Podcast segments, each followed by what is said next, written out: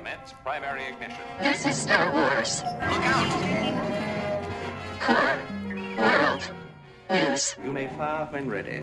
From Starlight Beacon, I'm Grex Kondak, and you're listening to Core World News, your holiday news show in depth coverage of all the latest stories from around the galaxy. Welcome to a High Republic special, and our review of Into the Dark by Claudia Gray. But first, this news. All right, thank you very much, Grex Kondak. Uh, always killing it for us here on the HoloNet, your favorite place for the HoloNet in the core world and beyond. Uh, yeah. So the news this week uh, is one that I wanted to ignore, but we can't. Um, there's one. There's one news article, and everyone's talking about it, and we got to weigh in. Uh, it came to light that Gina Carano is no longer affiliated with Lucasfilm.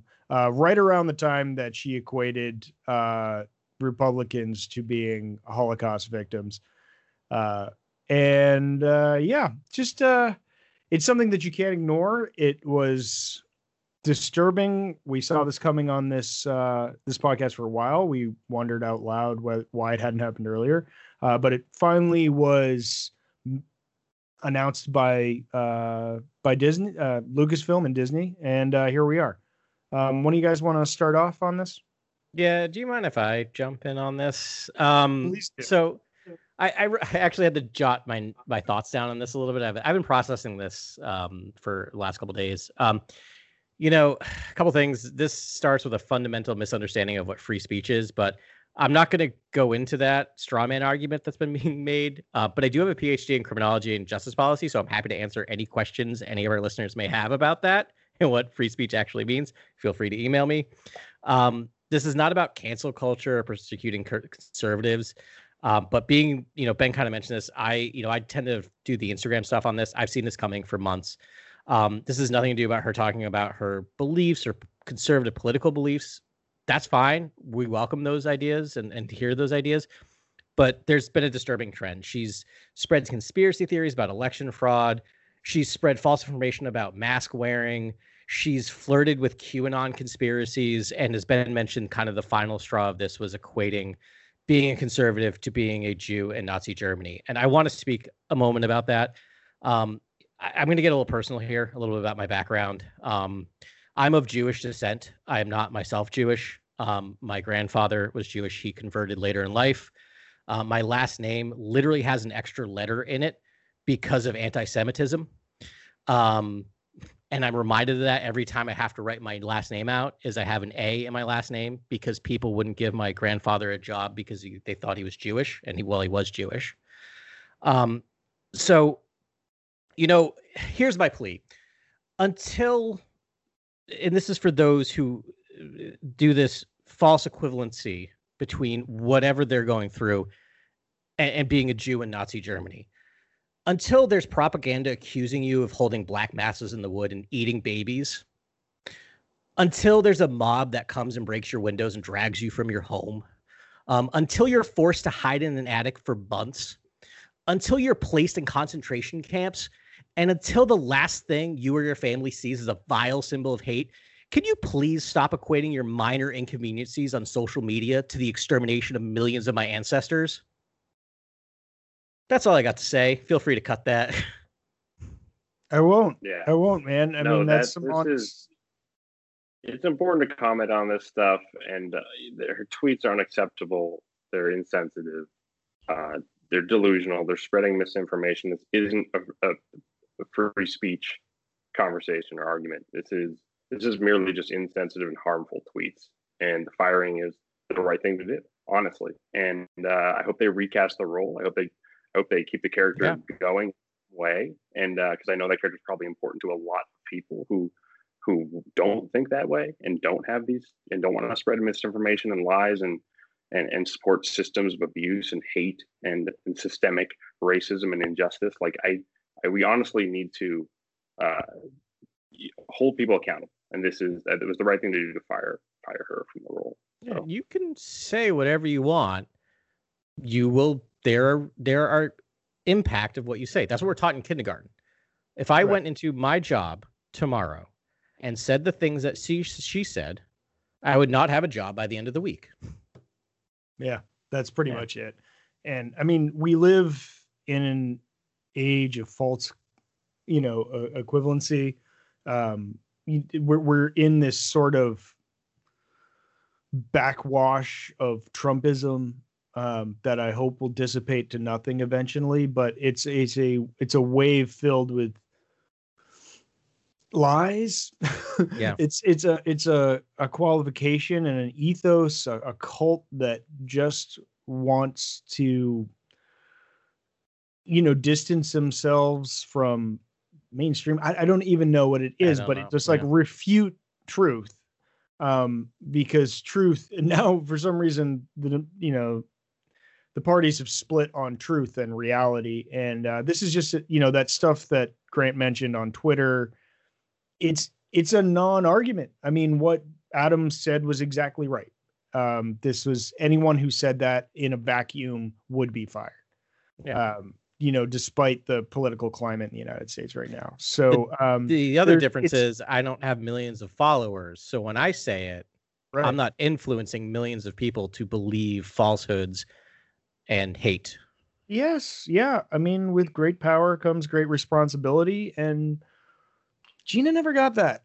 Um, you know, there's a lot of rumors about a lot of people in the Lucasfilm organization that reached out to her, to supported her, to want her to do the right thing. Um, Jon Yeah. Favreau, you know, allegedly stuck his neck out for her because they wanted to cut her out of this program, you know, The Mandalorian before this. Um, I can probably guess right about when that happened. Um, and you know, and she just set herself on fire. And now, you know, all the the right wing political nuts like Ben Shapiro are jumping on this, trying to ride the wave of anti, you know, intellectualism and, and like really just denying the epistemological space as we know it Yeah. and uh and it's it's nauseating um Yeah. i won't miss her um the the most compelling you know i'm not even going to dignify that i'll miss her um uh, i'll miss I'll miss not, character. not gina carano i will Yeah. miss uh cara dune uh i thought the character was in, you know was an, a good addition to the star wars galaxy Yeah. uh but um Can I yeah make but a- it's it's not yeah. worth honestly I- I, I hope every trump supporter boycotts disney forever um so that we don't have to deal with them. Here's the thing like again if she had spent the last six months posting about the debate about whether or not to the effect of lockdowns on small businesses versus large corporations right? Mm-hmm. if she's had the discussion which i have my own political feelings about that but that's a viable conversation to have because there's no easy answer and i can see that. If she had posted things about being fiscally conservative right? If she had posted things about law and order politics versus like like how do we handle these things? I would have vehemently disagreed with everything she posted but would have been fine with her being in the show.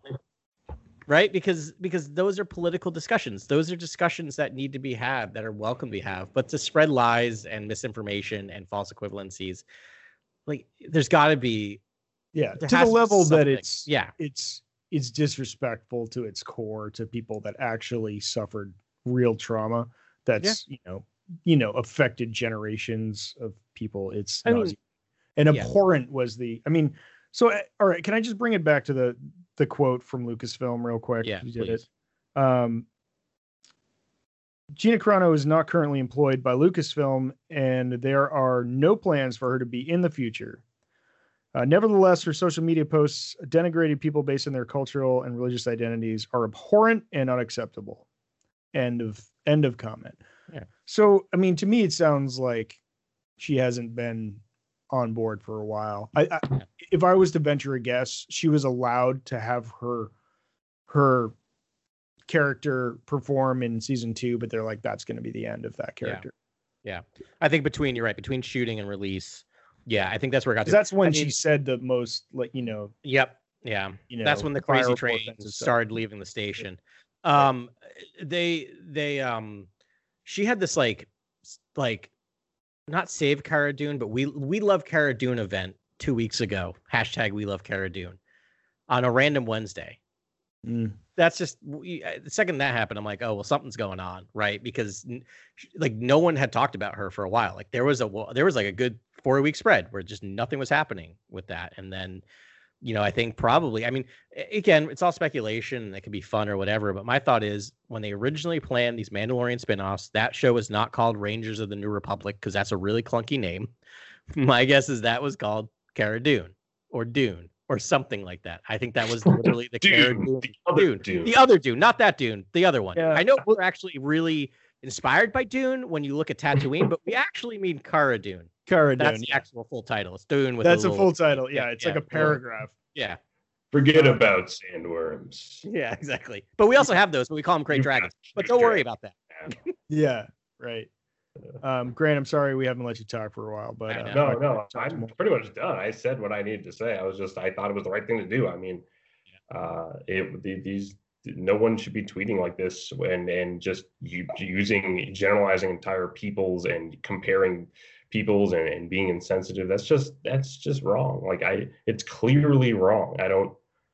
I don't know how you argue that. It's much like trying to defend this president right now. It, I don't know how you make these arguments. There are none. You People mean are the old president, the and ex-president? hateful things, and they should Yeah. be held accountable and fired from things that bring people entertainment and joy. Like this is a show that brings people joy, and uh, I don't know why you would want to sully that with just negative behavior and, and negative thoughts and, and spread that sort of negativity. It's really and further the, the divide. I mean, I can't wait to talk about this book that we're going Yeah. to get into, and furthering the divide and um and just allowing the, the darkness to grow like i don't know why you would add to it it's it's really just it's it's it's sad so I- i'm sad to see the character go but hopefully she gets recast and uh Yeah.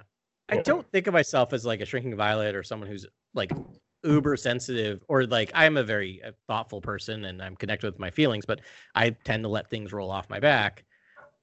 I read that tweet. I got woken up to take care of my baby at like midnight, and I I think Grant said we had been texting back and forth about what might happen, and I Yeah, hadn't read that yeah. tweet. I read that tweet at midnight. I didn't sleep that night because I thought about my family history and I thought about the fact that there's no when I do ancestry.com, I can go back to a very certain point in Europe and I can't go past that point because there are no Stearns in my bloodline left in Europe because of a very specific event. But you know, hey, you say some stuff on the internet and you're you're apparently being persecuted to the point of being anyway. I already said my piece. Sorry, I'm I'm starting to spin out. So, but I appreciate you letting me say my piece.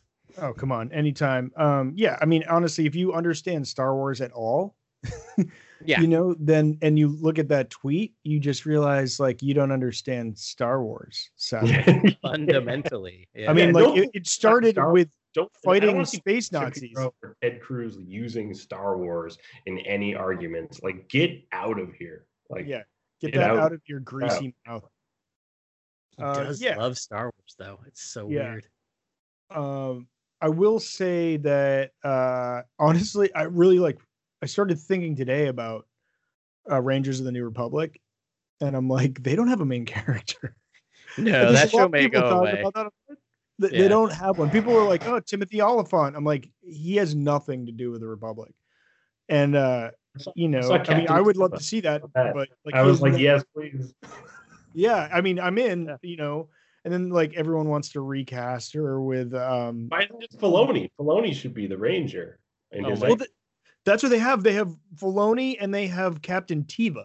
Right. Those are Yeah. our main character like spin-off people. was that not a, were, were they not rangers in that episode where they saved him from the ice spiders? I thought that was pretty Sure. ranger. sure were They're Grant. ranging, correct? Yeah, those mean- are Rangers. Imagine if it's just like slightly obese, like re- rebellion soldiers, like No, the whole time. hey, They all fit a body. man, right? I It's- it's a Porkins. We need more Porkins in our Star Wars. So Yeah. I'm on board. It's like buffet squadron, and they're like Yeah. all just like a little big and kind of they fill out a you know a flight suit. I think that's the show. I don't know. Um, I, A lot of tinfoil I think- I don't have no idea what that show is going to be about now. I mean, I, I mean, I know No. topically, but I don't know who their main character is going to be. No, I think they had a very specific plan, and that plan went out the window. Um, at the same time, we were introduced to the Mandalorian's world without having any connection to any characters for a good portion of that show. So I think they just know they can do it again. We're just going to be introduced to new people that we learned to love over a season. You know what? It could come out like that could be the last one of the 10 that comes out. But like you watch in like Mandalorian season three, this like random A list celebrity makes a cameo as like a Ranger of the New Republic. It's like Tom Cruise flies in in an X Wing, and we're like, what the heck? He was That's only in there for like 30 Rangers the seconds. New Republic. Yeah. Yeah. I was hoping we would get an armorer show, but uh, Uh, hopefully, maybe maybe in the future at some point. Yeah. I think she'll be in season three. yeah. Yeah. She's got to come back. Uh, I love her as well. All right. We've, uh, this is an important issue, and I'm glad we talked Yes. about it. Uh, but I, I don't want to steal any thunder No. from Claudia On Gray's to the fun stuff. yeah, this this book's Yeah.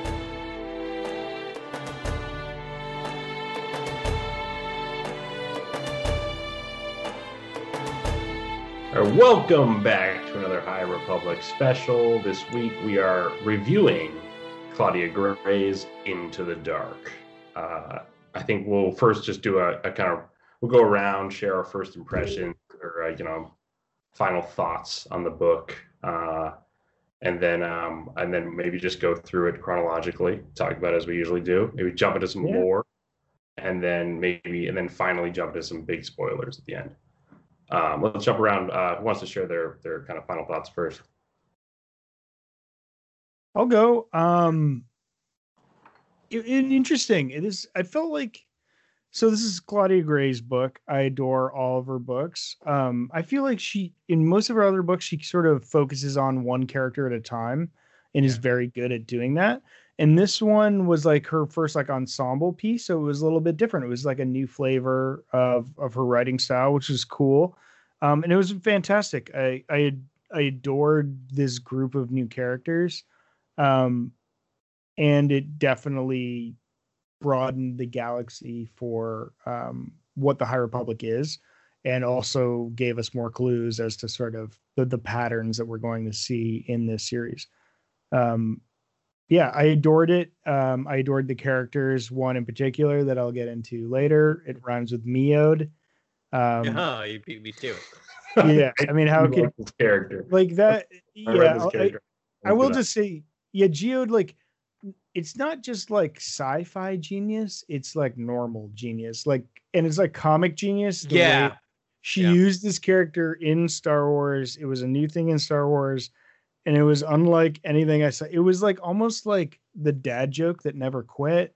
Yeah. I don't know. It just was it like that. It the rest of the book was fantastic. I love these characters. It's another. It's an evolution in Jedi lore and everything I know about Star Wars, uh, which is you know remarkable. But the comic timing of Geode, like Yeah. I don't know, it just distracted me. Deal with the button of many scenes, many moments.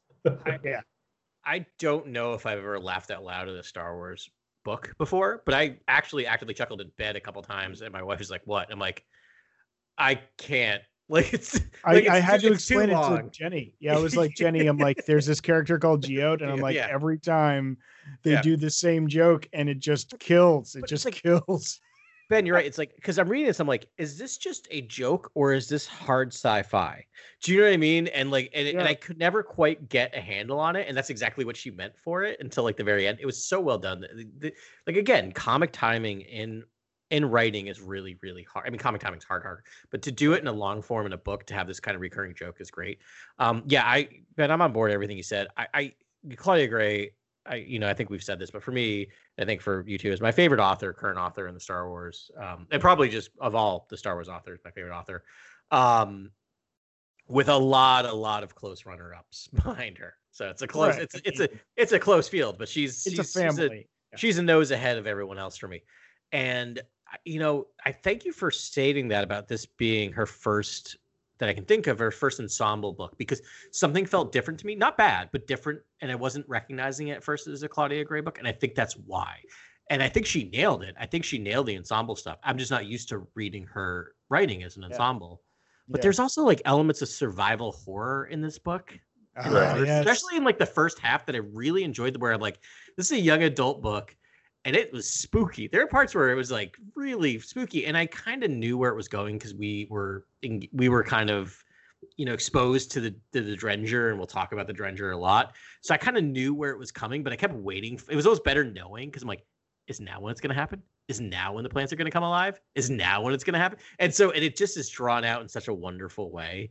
Um, I do have there's some interesting plotting stuff we'll get into about kind of like Mad Max Fury Road plotting, where it's just like you go to A, you go to B, you go back to A. yeah But we'll talk about that. I actually like quite I like that structure quite a bit. I liked that they Yeah. returned to Coruscant and then went back to uh, the um, Uh, We have to go back. I got lost Maxine, vibes. At yeah. Maxine Space Yeah. Station, which Yeah. we'll get into in the lore bomb section of the show. But uh, I mean, obviously, I adore Claudia Gray. Uh, I also hold her in high regard. I think she's uh, among my favorite authors uh, writing Star Wars today. Uh, and obviously, you guys know I love the dark side, and this show, this book actually has some wonderful explorations of dark side and uh, philosophical debates about the dark and the light. And just, she's just so masterful with the, the Jedi dialogue and insight. And uh, loved that Reath Silas was the scholarly scholarly Jedi. Um, Yep. Kind of very investigative of everything, and and and um, he was fantastic. Loved all the characters. The setups and payoffs were phenomenal. Uh, great reveals. Um, just an astounding story. And again, the prose, yeah, the descriptions, um, her handling of the ensemble, uh, I thought was quite good. yeah, totally. And uh, the mysteries that, that that are unveiled in this story are are really fun, and I think add a lot to the lore, and um, and a lot of really interesting like uh, dichotomies, right? Like the Nihil and the Drengir and the Jedi and the well, the the Byne Guild. Like there's there's so there's so much fun stuff to explore in this book. Yeah. absolutely every pillar represented in this book and that's why we do our pillars segment and i, I encourage everyone when we do them to listen to them and look listen to past ones where we mention uh, pillars because uh, it's the stuff that we do that i'm most proud of um, because it's like these are there there aren't a lot there there are a bunch but there there's not a ton but it's just like there's these cross you know cross cutting concepts um, Yeah. That I that we go all of Star after this, after this book, nature after the High Republic just all together, just Yeah. nature. I don't know, Yeah. right but it seems like a new direction. right but you have light and dark you have mentors you have love you have um swashbuckling you've got alien worlds um good and bad you've got uh lore you know presage what came before you know um honor what came before which is not much but they still managed to do it we'll talk about that too Yeah. um and then presage what comes after and um you know made the galaxy bigger and uh yeah she she touched all the bases in in beautiful ways as she always does um and uh it was it was an awesome story Yeah. shall we shall we start from the relative beginning um Sure. first act of this book and and sort of move through it It's just yeah, first act kind of thoughts on that. yeah i mean Um, they pretty much introduced the cast in the first uh, act right? Leox, Yeah. The fact that we haven't talked about Leox yet is is amazing to me. But um, Mm-hmm. Yeah. Let, well, Well, let's we'll talk about him. Let's talk about him. Let's because we'll talk about the cast. So, we're like, who are who's in this book?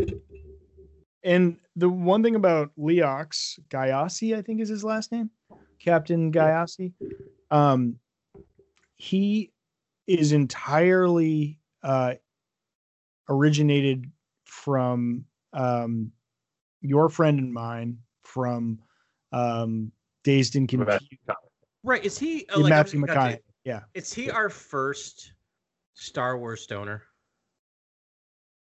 I mean, other than um Sleazebaggano, yeah, other than He's a, he's a drug dealer. He's like your he's like your I mean But one he's can like- he's- presume that he is involved in his, you know. yeah. do you object to the spice? Adam? I think he he is No. like he Yeah. is the yeah. You're you're right. He's the first stoner in uh the galaxy far far away. I think. Yeah. maybe DJ. Yeah, maybe, but like, but still really good at his job, as a lot of stoners are, right? Like, it's not. I don't mean it in a negative sense, but like, yeah, Don't you dare. no, never. Um. Yeah, and you know what? I didn't get the McConaughey thing in the beginning. Center. Reath, I would say, is our kind of focal character of the of the piece, and uh, uh, you see their ship. Uh, actually, well, we know that his master's Jora Malli. There's a bit of setup, and you know that um, uh, she she dies in the Battle of Kur in uh, the Light of the Jedi book. If you've been keeping up with our High Republic um, shows. Uh, we talked about that quite a bit in that Yeah. episode. Um, Yeah. And then he's he's going on this mission um, with uh, with a with a huge crew, right? To um, uh, To the frontier. stranded Yeah. from the like the when the legacy run incident happens they get stranded near an uh kind of um near the and then they find the Amaxine space station this kind of ominous station um in the And- void Right. And so we haven't had an interview with Claudia Gray yet, uh, though we are trying with all our fervor. Um, and but what we did have was um, when we covered ah, gosh, I don't even remember. I think we it was some random thing we covered about Snoke. It was random. Yeah, it was not even during the comic. It was it was like maybe a month or two ago. Yeah. Right. And so uh, I randomly pick images that I love that I pull off the internet or pull from the comics that I buy. And uh, and this is one of the comics that I bought, and it was the world that uh, from the the Kylo Ren comic. It was episode Yeah. one and two. I think this world was there, and this is uh, the first instance instances in canon of um, Kylo interacting with Snoke, and it's like Snoke's world, and it, it is and it's this station. And uh, Claudia Gray commented on our uh, Instagram feed, I think, Yep. um, Yeah. on you know that she was like, pay attention to this world. This you know, it's it's it pay, plays a major You'll see part. it again. you'll see it again yeah. And and so that's how we how we knew um, and hopefully you listeners if you're you're diehards bless you all um that uh what she was talking about. Because otherwise i was thinking at first i thought it was the no space world uh, but then i was like why is it there's so many plants? And then uh, i was like oh no this is what claudia gray was talking about um and, so I thought it might be Starlight Beacon. I think that was what I said on air. And yeah, yeah, no. it's it's this world and so it's like a biodome uh Pauly Shore's biodome um in the galaxy far far away with these concentric. I concentric think you mean rings. Stephen Baldwin's biodome. oh i'm I'm sorry stephen baldwin's biodome Stephen Baldwin vehicle. yeah and Um, it's yeah it's an it was pretty cool to hear this place uh you know read descriptions of this space this ominous kind of abandoned space station. Uh like uh, we know those rings now that adam actually has an image behind them. The rings we know are called helix rings. Um uh, they explore these rings and find like there's hidden shafts and there's shadows it's dark there's um obviously overgrowth. Um it's just really fantastic the haunted house aspects of this book are fantastic and then dez rydan that quick moment in the beginning where dez rydan just vanishes and then Yeah. the jedi the master cohmac uh vitus uh he he he can't sense him and he's gone i'm like how does that happen and then you find out Yeah. way later in the book just how that can happen like how he couldn't sense him and It- You know what's really funny? This is gonna get literary for a second. It reminds me of uh and spoiler alerts to Harry Potter, but um the Sirius Black just dies in I think six of that series in a very Yeah. similar way. yeah Where he just like a mirror appears and he's dead. Yep. And I remember in the book going, he's not really dead. Because like why would you like she kills him off in like a I knew he wasn't. paragraph. i was like but- there's no Right. There's no way he's dead. And yet, no, in in Harry Potter, Sirius Black, that's how Sirius Black dies. And this, I'm just like, well, Dez isn't dead. But then I kept going, but Sirius Black was dead. So could you do this? so I kept going back and forth for like the third of the book, going, is he alive? I think he's alive, It- but it is he not alive? the Like, stakes too because we know Dez is like the more kind of well balanced uh, Jedi and like warrior, basically, like a, a better attuned to the lightsaber, I think, and more acrobatic and he's a more aggressive jedi i wouldn't call him more aggressive balanced Jedi. And then we know that uh, um, uh, Reath Silas is is you know he he he rather just read texts and holocrons and kind of study up on lore and, and learn what he can about an environment. there's a, I love, there's this like, there's this subtle undercurrent of jealousy between Reath and Dez that I can appreciate, right? Because Reath they're both um, um, they're both apprentices of the same Correct. master, right? So there's this feeling Yeah. of just like you can feel Reath just saying Dez was the better apprentice, he's the better Jedi. I am not as as good Yeah. as adventurous as all this. And it's it's so funny and and I eh, you know, I can relate to that having been you know, when you go through your dissertation process, you get you basically get attached to the chair of your department. And I kept, you know, working with my chair who was awesome, but every so often he'd mention his like last last Right, person right. he worked with, you know, like an article published and stuff, and I'm like, I don't measure up. Like I Yeah. like, so, I just spoiler, I really identified with Reath in this book. I think of, of all the Honestly, Jedi I've ever met, Reath might Whenever be I who I read am. Reath, I saw you, Adam. That was actually Yeah, I am very much a Reath. I'm like, I'd were- much rather be reading and in the temple and reading about it and doing studying and not being in the Well, outskirts. he does know how to wield a lightsaber quite well, though. Yeah.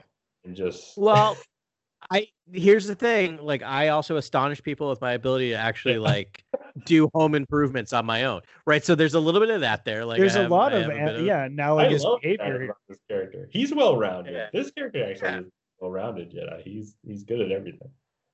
Uh, you kind of find out, and and a big lesson he learns throughout the book is that you know you need friends and others, and, and to depend on others, and and you shouldn't have any sort of rivalry with said apprentice. You know, uh, uh Dez. You know, it's like that. It's I think that's a big lesson he learns is that you you need the help of others in life to kind of Yeah.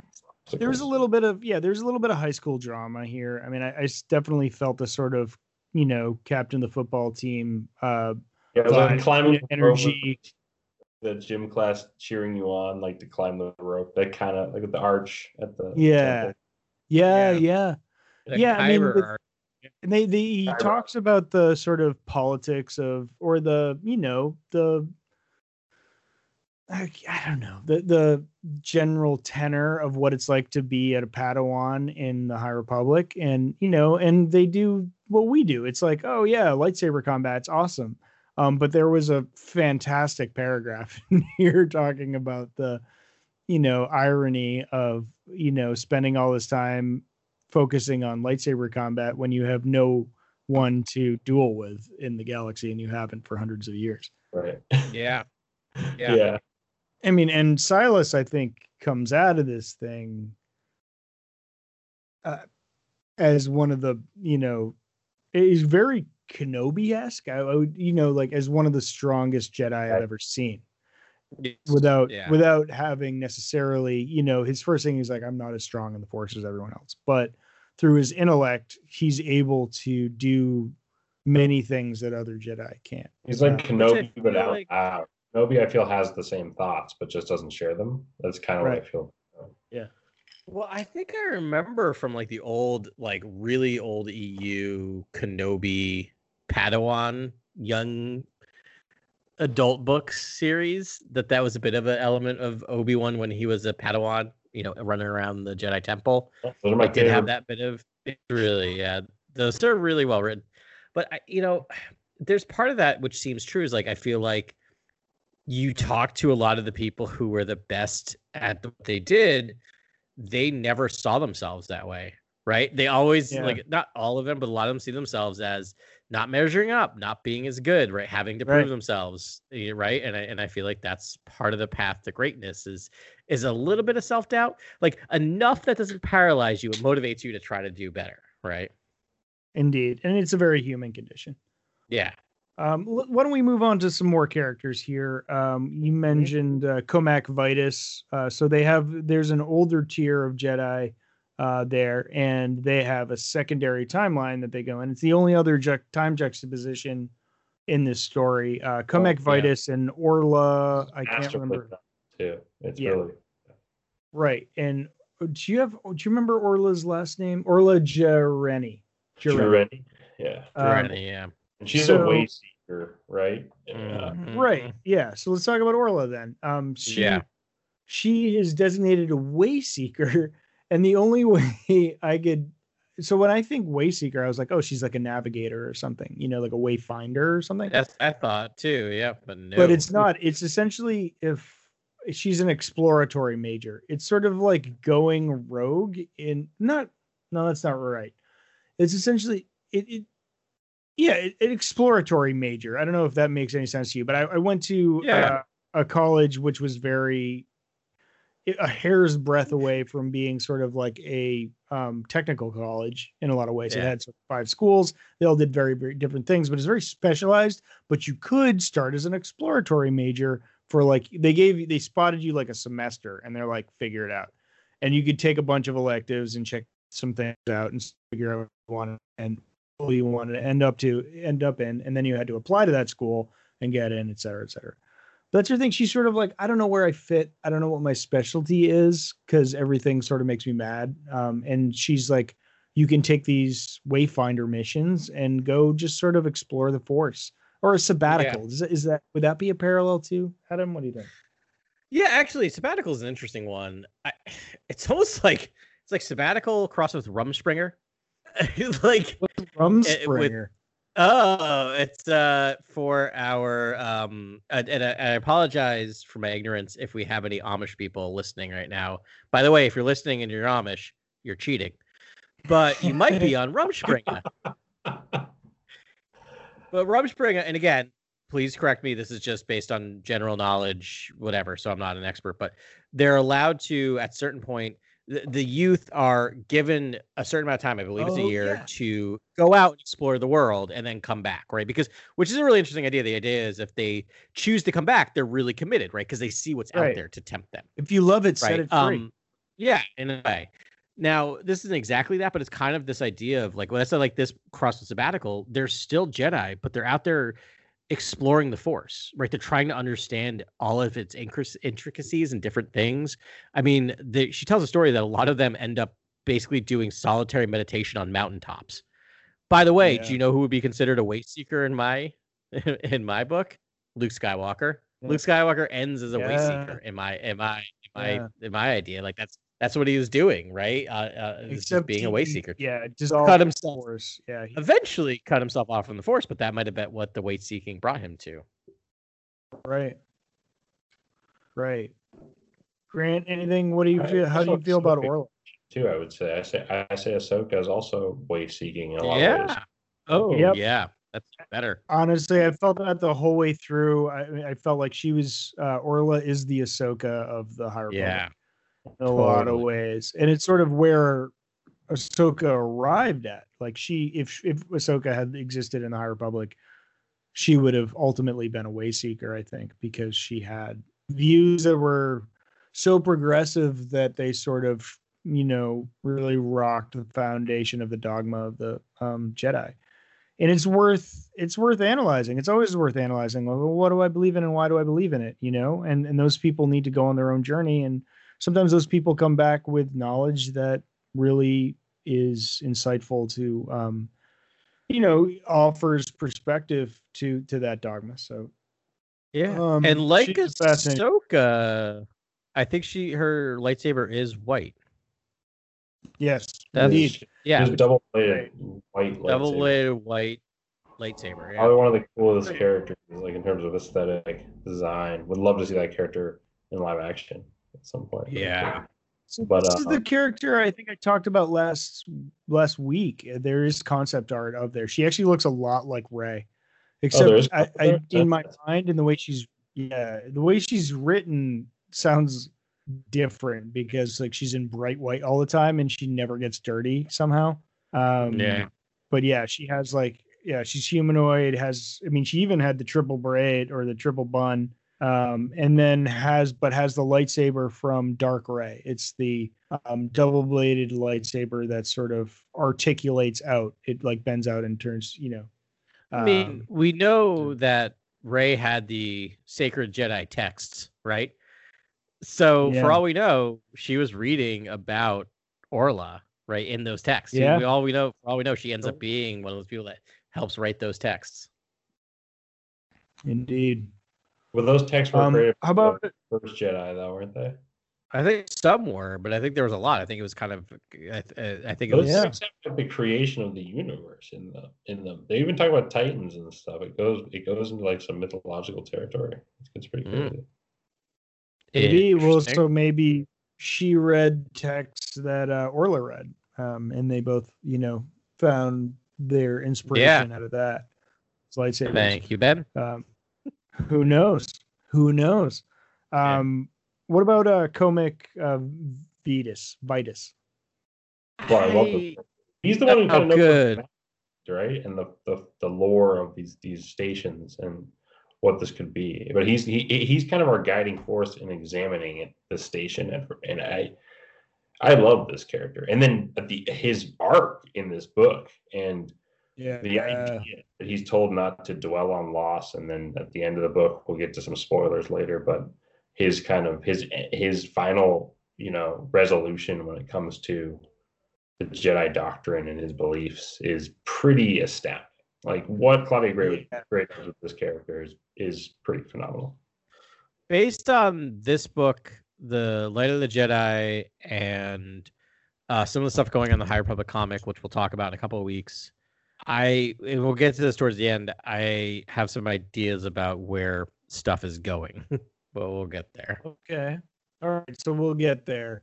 Yeah. I mean, he's definitely, after this book's done, the one I think of all these characters that I'm most interested in seeing where his arc goes because it's Yeah. fascinating and it's really parsing through a lot of the Jedi doctrine and, and like concepts that, you know, he's in between. He's, he's got this exploring this other place. So essentially this, this Jedi, um, I can't really Im- imagine his, what he looks like in my mind uh, but he his curse and his strongest attribute is empathy. It's Yeah. like he he feels what other people feel, and like that he, but it's a curse really in a lot of ways.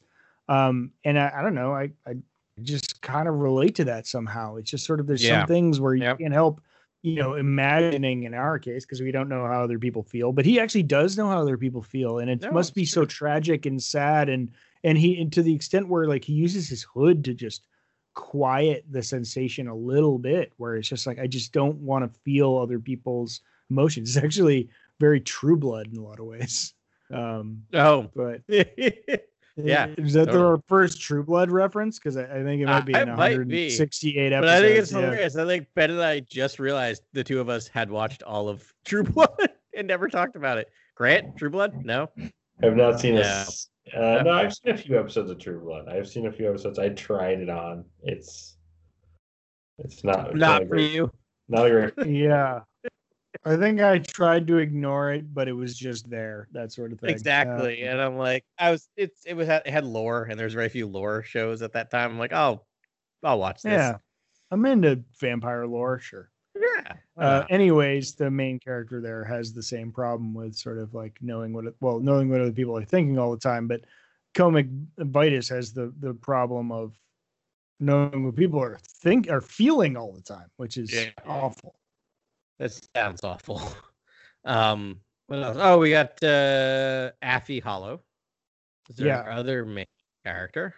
Who's kind of Right. our like our non-force user main character, right? Which I feel like we get Right. in all these books. Mm, Uh, they they kind of the outsider looking in, but yeah. yeah yet another orphan right i mean is Mhm. like I mean, should orphans be a pillar at this point? Like, there's it feels like they're in Maybe. everything in Star Wars. I think I think there's something interesting to look. Another dichotomy that's kind of interesting is the like um like indentured worker pilot Yeah. Mm, slave and then and then Jedi kind of uh, um, the Jedi doctrine and the, the controlling demands of the Jedi doctrine and like how kind of slavery and indentured workers are unnoticed by the Jedi and how maybe they're unnoticed because they're also under strict kind of ethics Well, and codes. yeah. they follow. They're uh, also a gr- sort of restraint on nature and then the enemy of the Jedi, the great fear of the Jedi is nature unbound. And we get that in this book in a massive way, just kind of think character about the Nihil think about the Jedi. Their entire order is built on separating child children from their parents. Now, Right. it is Right, everyone's not in exactly that con- forced to fight. Right. Yeah. Everyone's in that conversation. It's not like they're they get accused of stealing babies, but like it's that hard situation of it. And and, and we're gonna get a real good story about this at some point. Yeah, It was a little bit in the prequels about like a parent's decision to like you're on this backwater world and you have that decision of like these space wizards come and say, "Hey, uh, I know you love your kid, but they got this, you know, magic magic power. If we can take them and give them a better life, do you say goodbye to that child forever?" Right? Like, like it's Yeah. it, it- they paint it as this clear decision, but there is something to be said. There's going to be a story told that's really thoughtful about was it is it is it really a a a fair decision when you know your child will have a quote unquote better life with the Jedi if you come from a impoverished place, right? Like it's just there's something there. So so anyway, so it's just interesting where we have this slavery and and we have indentured uh, servants in these things or indentured, indentured uh, workers. And we also have the Jedi, who's who's ethically gray, I would say, at least with their with their ability to take children. Right, because we know Affie Hollow, we know she works for Scover's Byne Guild, right? And we know Yeah, Fox is Yeah. a, a commercial pilot right now working for the Byne Guild. Is that correct? Yeah. Right. Well, yeah, yeah. And then Yeah. That's that. Yeah, it was just interesting. I I loved those characters. I loved that those characters um, uh, were gi- given equal time to the Jedi, basically in terms of you know pages. Yeah. Yeah. So Yeah. so we had four Jedi, right? We had no, we had three, three Jedi. We had Orla and Cohmac and no, it Re- for Orla, Cohmac, Oh, and Dez, Dez. and Or yeah, Dez. but Dez I- disappears for quite a while. Right. Dez disappears That- immediately. That's how it starts. So there's four Jedi, and then the crew, the pilot crew that they hire, which is um Leox, right? Am I Yep. saying that right? Yeah. Um, yeah, and so, sure. Affie and um and Geode, who we mentioned at the top. Um so why don't we talk about Leox next for a second? I mean, I know we we touched him in the beginning, but uh Yeah, We he, really let, us go into a little more detail here. So apparently, I'm looking at a picture. Uh, Adam pulled out a, a representation of him. He's very much Matthew McConaughey with like a little bit of a goatee beard, uh, shirt open to the navel, uh, beads, man, um, and he is a avid spice user, uh, which we haven't had a like in progress spice user, I think, yet in um, in Star Wars. Um, he is a non-sexual. He's decided sex isn't for him. Oh, that's cool- right. Yeah, that was super fascinating. Yeah. Yeah, which was one of the reasons why. Yeah, I, I guess um, Scover thought it was okay that um, her foster daughter uh, was on this ship with um, there, you know, for reasons, obviously. Um, but that's a that's a new turn in Star Wars. We haven't had a character like that either.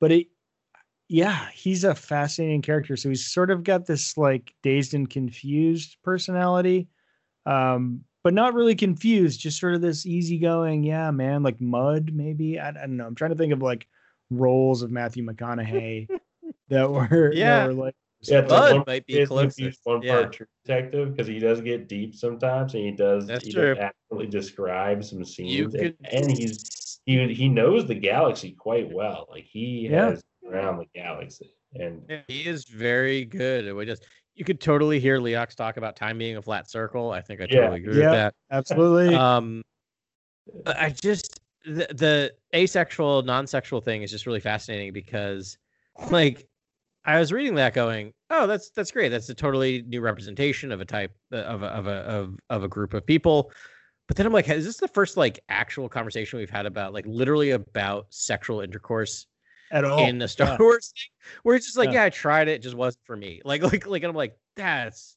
bonkers in a good way. But like, like the fact that we have like in a young adult novel, which is by the way, when we should be talking about these things, right? Kids should be reading Yeah. about the fact that not everyone feels the same way about sex, right? But like, but like, just that it's in here, and I'm like, I'm just like, whoa, like, wait, we're having this conversation, and I'm all for it, but it was just, it's weird to have like frank conversations about sex in Star Wars. does this book canonize the word sex yeah, it does. I think. like I was sex, trying as to- a, yeah. sex as a verb you know But like we- I, Well, Wikipedia. I'm gonna look up. I'm gonna look up sex on Wikipedia. Let's see if it has an entry. 'cause, Sex. yeah i think that's it i mean not even in the top 10 of most interesting facts about McConaughey about you know Leox, but um but interesting in the in in the pantheon of lore of of Star Wars. All right. So not to derail us, but I just googled sex. In, How'd that go? Interesting. Uh, first is sexes, so we're talking about biological Sure. sexes. Right. After gender. that, sex droid. All right. When where did that pop up? Planet of Twilight, which I think is canon, and this is the only entry. Sex droids were a type of droids that were used for recreational sexual activities. The local Oh. CER of Larnar Corporation, I'm not, I can't even pronounce the next thing, It was a often used comic. sex droids and vibro baths in his luxurious lifestyles Those are on exclusive to Enter uh, I can I can picture the comic, or maybe it was the book. It might have actually been. It was It in is the Legend. Aftermath series. I think. This is Legends from the Planet of Twilight book from Oh, 1997.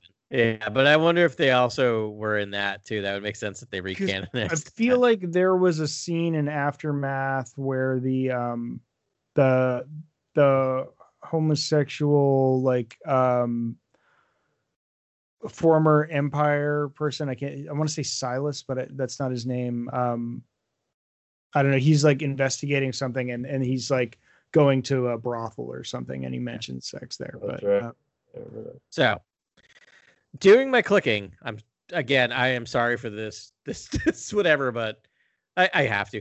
Uh, it's under reproduction, so there is an entry for reproduction All right. in in uh, in. There's also canons and legends. I'm going with canon reproduction. Um, yeah, it actually shows up in quite a bit, but it's interesting. Yeah, indirect. All indirect mentions mentioned. So indirect, right? So indirect, indirect, indirect. But there is the mentioned, which is like actually talked about. yeah okay Only one I see is High Republic into the dark. There Everything else seems to be indirect discussions of sex. So it Yeah. might be. I'd have to go The through all these, but it actually might be the first direct discussion about sex in a Star Wars book. yeah Interesting. That is very interesting. Okay, so groundbreaking again, just casually groundbreaking is that I guess how Oh. you could qualify Claudia's uh, books. It's Um, also en- mentioned in Leia, Princess of Alderaan, which, by the way, Also, another Claudia Claudia, Gray. Gray. book. So Claudia Gray is talking about sex with the audience that should be talked to about sex. So good Yeah. for her. Good for her. Yeah, she seems to like own this demo, this like you know Mhm. Teenage, high school age demo because she's so good at like making them perfect for that demographic as well as like very entertaining um, and engaging for adults as well. Yeah. Um, We which is an can move on. understatement, but yeah. Uh, all right. So can we talk about Geode now? Yes, please. Yeah. The least sexual being in the entire galaxy. yeah, the least being in the galaxy. Um, Geode's a rock, uh, which is what the name suggests. Uh, but he's Yeah. the navigator rock. It's really tough to tell as you read this book whether it's just a rock that they've sort of adopted and everyone's crazy, Right. or if it actually has a yeah, or Yeah. if it actually performs a function in one way or the other. And she go like it's a joke, it's a running joke. She goes to the well regularly, and every time she does, it's gold. Um, because there's so just enough doubt and every time she introduces the character to be like are they just effing with us or is that thing actually sentient? Right? Because Yeah. they'll just turn around and the rock will be there right? Which is Right. just hilarious because you can almost picture because it's always another way you can picture one of the other characters running in and putting the rock there and then running away right? Like just like like putting it there. Like it's like the elf on the shelf right? Like is it real or not We Yeah. did so, we did see those rock beings in the pack uh, comics though recently. mm-hmm. Um, yeah with chewbacca and c3po right yeah, and that, was- they were a big. That was a big series. It was pretty cool to see. And so rock people have been in Star Wars before. It was just this was this was more comical, and it's like Leox's right hand rock, which is hilarious. Yeah.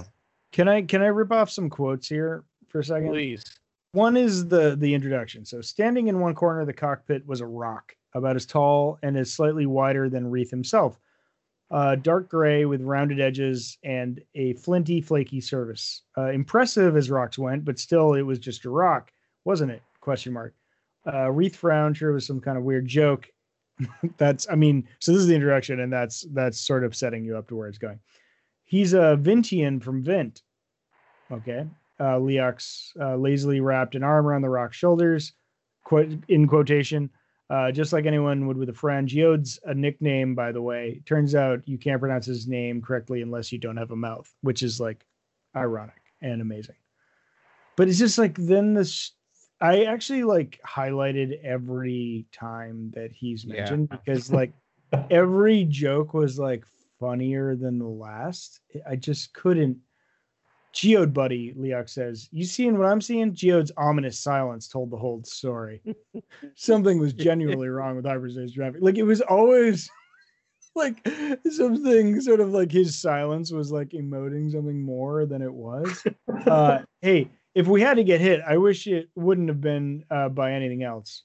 Any damn rock out there in space, Leox said. No offense. Geode's amiable silence indicated that Yeah, none was taken. It's such a great running gag. It reminds me of the old thing where you just where they showed a woman's face on film, not really emoting anything, and would tell people why she was making that face, and people would read into it. Right. So if they told this tragic, if they said it was part of a, or they would put it in the middle of like a love scene and they would cut to her and it'd be, I love you. Or if be part of like a sad scene, they cut to her same face. It's sadness, right? Like we as humans read into things. And I think it's, it was just so well done. I just, that's such a great running gag. Yeah. The We're changing coolest course, fun Matt, he said. rock. You're Yeah. just like, oh, here's a rock. Here's a rock. But it was just the best. Like, I guess you could only really do this in text and like pull it off. Like, has Claudia been thinking about this character her entire career and is like, so. now is when I can pull the trigger on it? Like, uh, yeah, we're changing course. Affie went cold as though the coaxium regulator had been dragged back into her arms. In hyperspace? Yeah, I know. And don't even start, Geode. Like, it's just like, oh, oh, apparently Geode was Just imagine like Matthew McConaughey saying geode, right? That's like Yeah. Yeah. Oh, this is terrible, huh? Please, Affy whispered. Come as she- on, geode, like geode. Yeah, don't try to talk to him about him yet. Geode's incredibly sensitive. Just like I don't know. It just kept going and going. I, yeah, I mean, I want to just like pull up every Geo quote. It- They're Yeah. it just, but it just keeps giving and giving. And I mean, maybe Geode was the entirety of the comedy of this whole book. I don't know, um, because there was a lot of serious moments. One where so one But- like overarching theme. Sorry, Yeah. uh, Adam, to No, go for can interject after this one point is that like death is everywhere in the High Republic. This like the concept of grieving and death Yeah. is like an overarching pall that that that exists over this whole uh, Right. the whole Well, like, era so far. which I think is going to feed into what I was thinking about where they're going on this whole thing. But that's why you need a geode, right? Like this is heavy stuff. This is a horror movie. Every good horror movie. Sorry, uh, now I stopped mid sentence because now I'm racking through my brain. I'm like, not true for this horror movie or that horror movie or this horror Yeah, movie. So, so let me rephrase that. that. But a lot of good horror movies have a comic relief character. You need to cut the tension, right? You need that character who cuts the tension. And that's what Geode is. But I also love the fact that like she it's a mystery, as you mentioned earlier. Like they leave you hanging throughout this, but they give you a definitive answer about Geode at the towards the end of this end of this book, right? Like you have Fine. Because you do, but you use the force, right? You use the force to answer this question. Reath feels Geode at a deep level through the force, understanding it's a sentient being finally at the end, which I think is kind of fun. Like it's just you have your cake and eat it too. You have that joke throughout the entirety of it, but then she also just used the force to finally get there, which is brilliant. Right, but the interesting thing is midway through, he's like he was writing. He, he wrote a letter that he ended up throwing out. Uh, uh, Reath did, and he was. He mentioned he's like, I think I felt it through the force. Like he was. Tr- it's not like he wasn't trying. That's fair. Yeah, yeah. you know. But like at that moment when the rock saved his life, he's he felt it, which is Yeah. still sort of wishy washy to me. Well, I- kind of the like- way it was Drengir, right? The enough, yeah. Drengir, it was a mysterious. It's it's the expanding our ideas of what's sentient in the galaxy. You know, and like what what what can what can life what forms can life take? And it seems like a Vintian is a viable form and apparently an incredible navigator. and that's Right. that's what I'm here for because like there's not a lot of science fiction in Star Wars, and this is a the way that it's presented best in Star Wars is these are are these cultures and these ways of life and these ways these different perspectives and this this is a, a beautiful way to expand the galaxy. I love you know it's like let's can we just not get like all right it's a human but has a funny head you know that's that's a lot of these things because of limitations on you know early you know 70s whatever makeup design um so when they start getting to this stuff and also like uh Cohmac Vitus's old master like oh i want to see that master in play or that species in play Um, yeah. Uh, Simics, Simics. Yeah. pretty cool. Is what is Simics uh Master Simics's uh culture or um species? Species. I, don't I know. just know it's so it's snake like. Um yeah. Yeah. we'll just say that it's a serpent. Like so he doesn't have arms. It's a serpent. Um and that's his master. And it's like how cool would it be to learn from a serpent master? You know, like oh I would love to see that in live action. Um I hope I hope they're not setting up like a. a I'm wondering what the, where this character's going to go. We'll get to we'll go to the spoiler section and talk about it, but like I'm I'm interested to see where this character goes specifically. Um, just based on the the, the cross cutting to the memory of going on that diplomatic mission to um to stop those two houses from killing each other or whatever. right. So this is the parallel story um, that was told, and it was juxtaposed. It was earlier, and this is when I think Orla and Cohmac were both. Iram Arena, I think the places were called. The two. Yeah, Iram and Arana. Yeah. Um, they were. This is a mission before that they were on together as Padawans, I believe. Um, Yeah. And and it shaped their lives in very different ways. Um, and Cohmac lost his master in another like senseless death. Right. It was like essentially a car crash. Um, and you know, and and he was trying. That's what sort of spurned on is sort of like trying to understand the force. And this is like the way people of faith struggle with with their faith is like w- when you have these meaningless deaths Yeah. happen to people that you uh, adore and it's uh that will shake anyone's faith no matter if it's you're a jedi or you know a muslim or a christian or whatever. Like it um it it just the way it works. But uh so that's that. And then orla has a very different orla has instincts right that go against the jedi code. And but her instincts aren't wrong. Right. and um and and she's told to follow this doctrine but it doesn't really work. And Cohmac's the same way he's like why am i not allowed to feel why am Yeah. i not allowed to grieve this doesn't this isn't right and he is right you know you, you have to grieve They don't And- give you the Jedi don't give you tools to deal with pain. Really, No. meditation. There, I don't know what else they really offer. Yeah. medi- And there's a lot of pain being felt right now in the High Republic, and there's a lot of Jedi questioning why they're not allowed to feel the way they feel like they should be able to feel. yeah. Yeah i I mean that's i think the going to be a crux of the conflict going forward. Like we're going to see a dogmatic shift between the high republic and then the you know skywalker era. And what changes? Why does it change? These are all going to be really interesting questions to follow as we follow the progress of the high republic because it's it is i mean again that's why skywalker and vader and and sidious were allowed to come to power is like the jedi fell victim to their old own practices.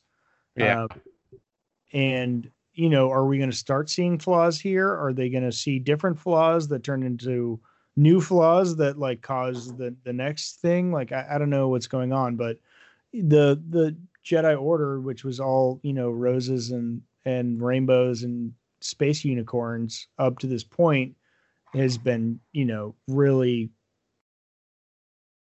not shattered but um conflicted and um challenged Yeah.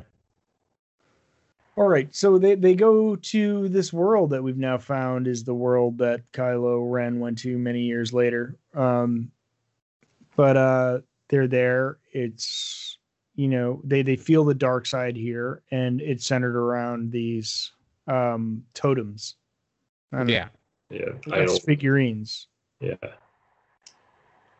and they don't understand it, and they make the wrong call, and they remove them kind of easily, and they release the Drengir, which Yeah. were kept dormant by these you know totems that were uh, apparently erected by Sith, uh, ancient Sith. Yeah. it's a big reveal, right? I mean, you Yeah, initially there's that they were Jedi that were kind of holding the the Ginger back uh, at bay, and um, but then later, uh, later you meet the Drengir and they talk to Yeah.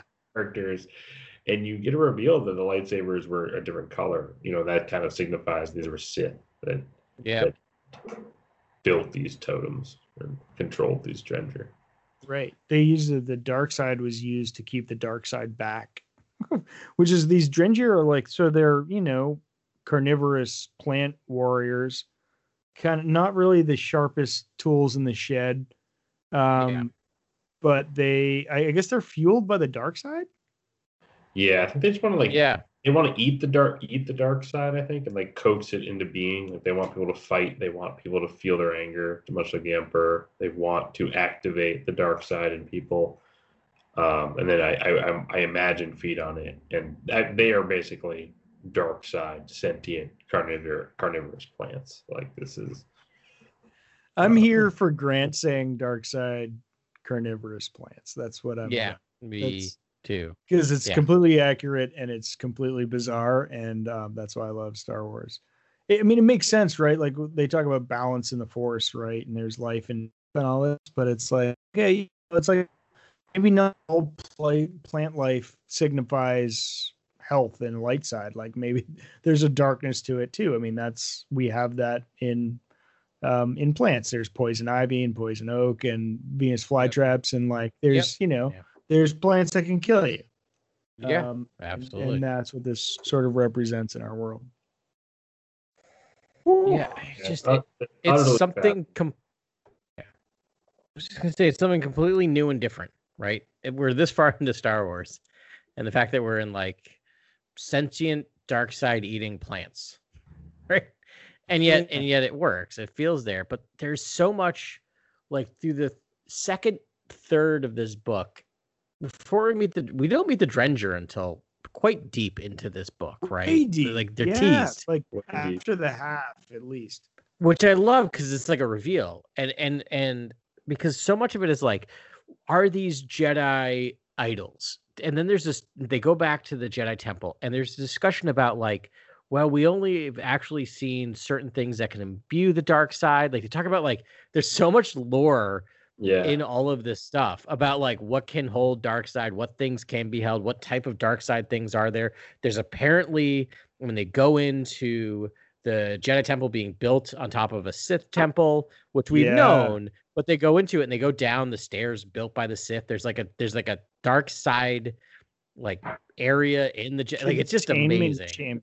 like Yeah, cleaning center. Yeah. Yeah. Oh, Grant, I know you're feeling it. I can see you feeling. This is this is Grant's like wheelhouse right here. Yeah. How do you feel about the uh, Jedi temple being built on top of a Sith temple, Grant? I mean, this is no, this is I've been waiting for this for a long time. I've always thought that a good Star Wars movie should go back to the sort of city or home base world and then you know explore the dark essence in that territory and then really strike strike fear in wherever you think you're safe. Um, instead of just instead of just obliterating your kind of populated world right off the bat. And and I love the structure of this book to go back there, go to the Jedi Temple, go underneath, investigate these idols um, um, they they understand that that they're they, they're at fault and that they need to Yeah. get replaced. And then What- then I love that the story boots back up and they they uh, hire the ship. Orland's already got the ship Yeah. ready, and they're going to go back to Yeah. the Amaxine station to return the idols. Um, I thought that was just so cool. I love that structure. So that was fun to read that that whole Yeah. time. To me, this yeah, is let very me. I actually, yeah, I have the quote. If we want to hear the quote about the Jedi Yeah. Temple, I found Go it. for it. Go All right. for it. So it's going to be a, a second, but few people knew that the Jedi Temple had been built upon a Sith shrine, a vergence of the Force created there, a nexus of power and energy that could be put to many uses, both wor- worthy and wicked. Vergences rose of their own accord. They could not be created, only discovered. In the far distant past of the Old Republic, back during the ancient Sith Empire, Sith and Jedi had often warred for control of these vergences. Side note, I want to see that movie. Continuing on, the Sith had Well, held this. We already got first. nine. Yeah. Right. So like that's amazing, right? That that just that's just that's just a paragraph just thrown in a book about Star Wars, which is just like please. You got to shut up. control all the vergences, then you get the the mega vergence. That's uh the final. Because Anakin Skywalker is a vergence in the Force. which is interesting because it says Qui Gon Jinn labels Anakin Skywalker. He's like, "There's been a vergence in the Force." Yeah. Right. That's how he describes Anakin at first. Which this line got through the editors, and that line is Vergences rose of their own accord. They could not be created, only discovered.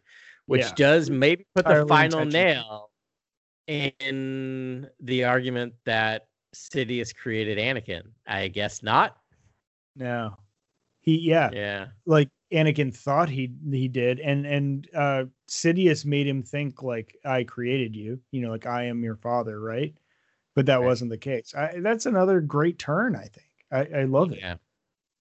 Uh, I mean, I I hope it doesn't. I don't think it discredits Vader that much because he's he's a vergence, right? He is a Yeah. a lever on which the entire fate of the galaxy Well- balanced. Um, and it makes sense, right? In the far distance past, um, Sith and Jedi warred for control of these vergences. That's what we see in the prequel. The Sith and the Jedi warring for the soul of Anakin Skywalker, which is not the vergence is no longer a place; it's a being, right? And so both the dark and the light are fighting over this character, this vergence. yeah, Yeah, heavy stuff. Like, gosh, I'm worried like we're gonna miss so much because there were so many paragraphs like this that Yeah. sort of just like took you know really controversial things and like qualified them. Um, Yeah, There was also a fourth wall breaking in this about legends, and it was a joke between That's right. Affie, yeah, Affie and forgot. Leox, and they're just like, oh, but we all know that like legends, there's truth to all legends or something. I'm trying to find it. It was right. a secret, like a wink, wink scene where it was Yeah. like, you know, Yeah. legend. Like we we know legends are still in existence or still matter. Like you know what I mean? Like yeah, yeah, So basically, I, I feel like it's Claudia Gray and probably the entire Lucasfilm story group and all Lucasfilm mm. creators being I- like, you know, I don't think you guys understand this. Like, even though we've started a new canon, the Legends novels are ours to mine. They're another mine. They're another. yeah. They're I found the I found the quote. I found the quote. go for it. uh, These artifacts show up in legends more often than in real life. We're not ignoring legends, Orla interjected. Her eyes met Master Cohmac's as if they were in on some kind of secret that apprentices were not yet senior enough to know. Reath might have thought it was a shared joke if Master Cohmac had smiled. Master Cohmac doesn't smile, by the way. He doesn't smile. Um, Yeah. But uh, I At was the like, whoa. at the end. He smiles a tiny bit at the end. That's Yes. Yeah. Right. There was one he was like, I do from time to time, like make a joke. What what does Cohmac look like to you guys? I think he's a human, like uh, Yeah. guy with I don't know, I don't middle aged. I don't know, middle aged. Um, human. He's a very might be Roman name. why- Yeah, I mean, so I, until Grant spoke about him, and I read more about him on Wikipedia or Wikipedia, I should say, he was kind of the character I'd least connected with. Other than towards the end, I found it really interesting. Like I found his idea of, you know, loss and being able to grieve really interesting, but I didn't have much of a feel for him. And so I can't tell you what he looks like. And then when I look on Wikipedia, he's the only character in the novel that doesn't have any picture associated Right. with him yet. So, but I think I, I do agree after hearing Grant and reading over, I'm like, oh, it was an actually deep character. For some reason, I just didn't, I just didn't visualize him like I did some of the other ones, and I'm not sure why. He strikes me as like a Socratic Greek figure, like Mm, a little older, a little more rotund, uh, maybe not quite post hair, but mostly post hair. Yeah, yeah, slightly post hair. Yeah. yeah, that vibe as well. Yeah, but did you sense a little flame between Orla and um and Cohmac. I felt like they I thought they were going to be romantically involved at the beginning of this, but then Do we see a theme forming in the High Republic? Yeah. Yeah, like denied forbidden love. yeah, yeah. Yeah. And uh they didn't Look at the explore this really at all in um the the, you know, Skywalker saga uh, between, you know, Jedi. Um but you can only imagine. I mean, if you're pent up in this place since childbirth and you're still, you know, sentient beings, like there's going to be this desire and attraction uh, no matter what what you've been told since birth. Yeah, I mean, and Yeah. we know know that they're part of that same mission um, that went wrong. Uh, so they have that shared history and that trauma. I feel like. Mm, Yeah. yeah. Yeah, they definitely have that. Yeah. A connection. Uh, yeah. So why don't we get on to the third third act here? So they they leave. They, I I was gonna say it's very much Did like we, Lost. did we even talk about um Hig and uh, Nan? Did we even talk about? No, I mean we didn't talk about any of the people they met originally on um, the Amaxine uh, base. Uh, so Hague and Nan, uh, Hague younger girl, Hague older. Uh, um, why can't think of the name? Like Maul species. The Uh, wasn't there? Uh, wasn't there um, a Zabrak? Wasn't one of them a Zabrak? Zab- yeah, uh, Hague is a Zabrak. Thank you.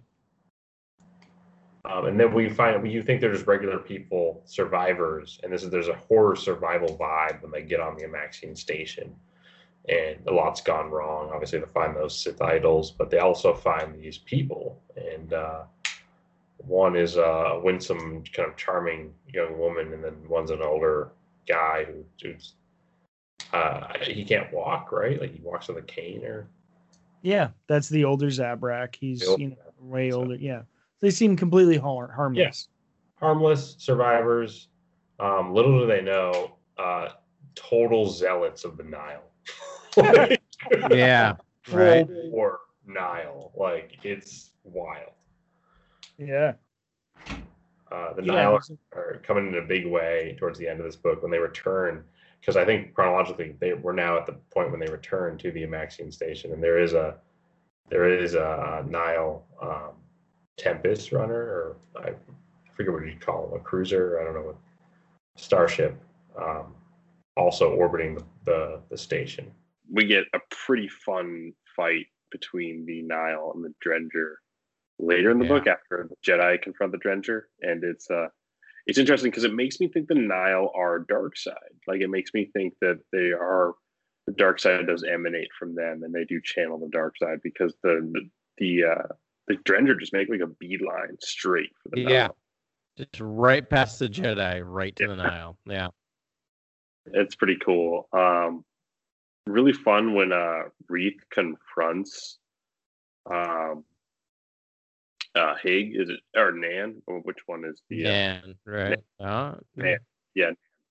uh, he confronts Nan, and uh, and she just talks about how she is a zealot to the cause, to the uh, of the eye and the the storms and the uh, uh, the Nihil cause, and uh, and then Reath, I think, is thinking to himself like, I haven't, you know, I haven't heard people talk like this since, uh, except for like Padawans and star starfighter Right. cadets, and and that was such an interesting scene because it's like I've never heard you know people being people being kind of like um zealous about violence you know like i Yeah. haven't heard it's, it's pretty dark and then i was thinking about that for a minute i was like this is actually it's a really big problem like just in, in as humanity has as a whole or you know us intelligent life forms in, in the case of star wars and it's it's just it's fascinating to see this book dealing with that sort of extremism and uh yeah it was it was that was just a really cool confrontation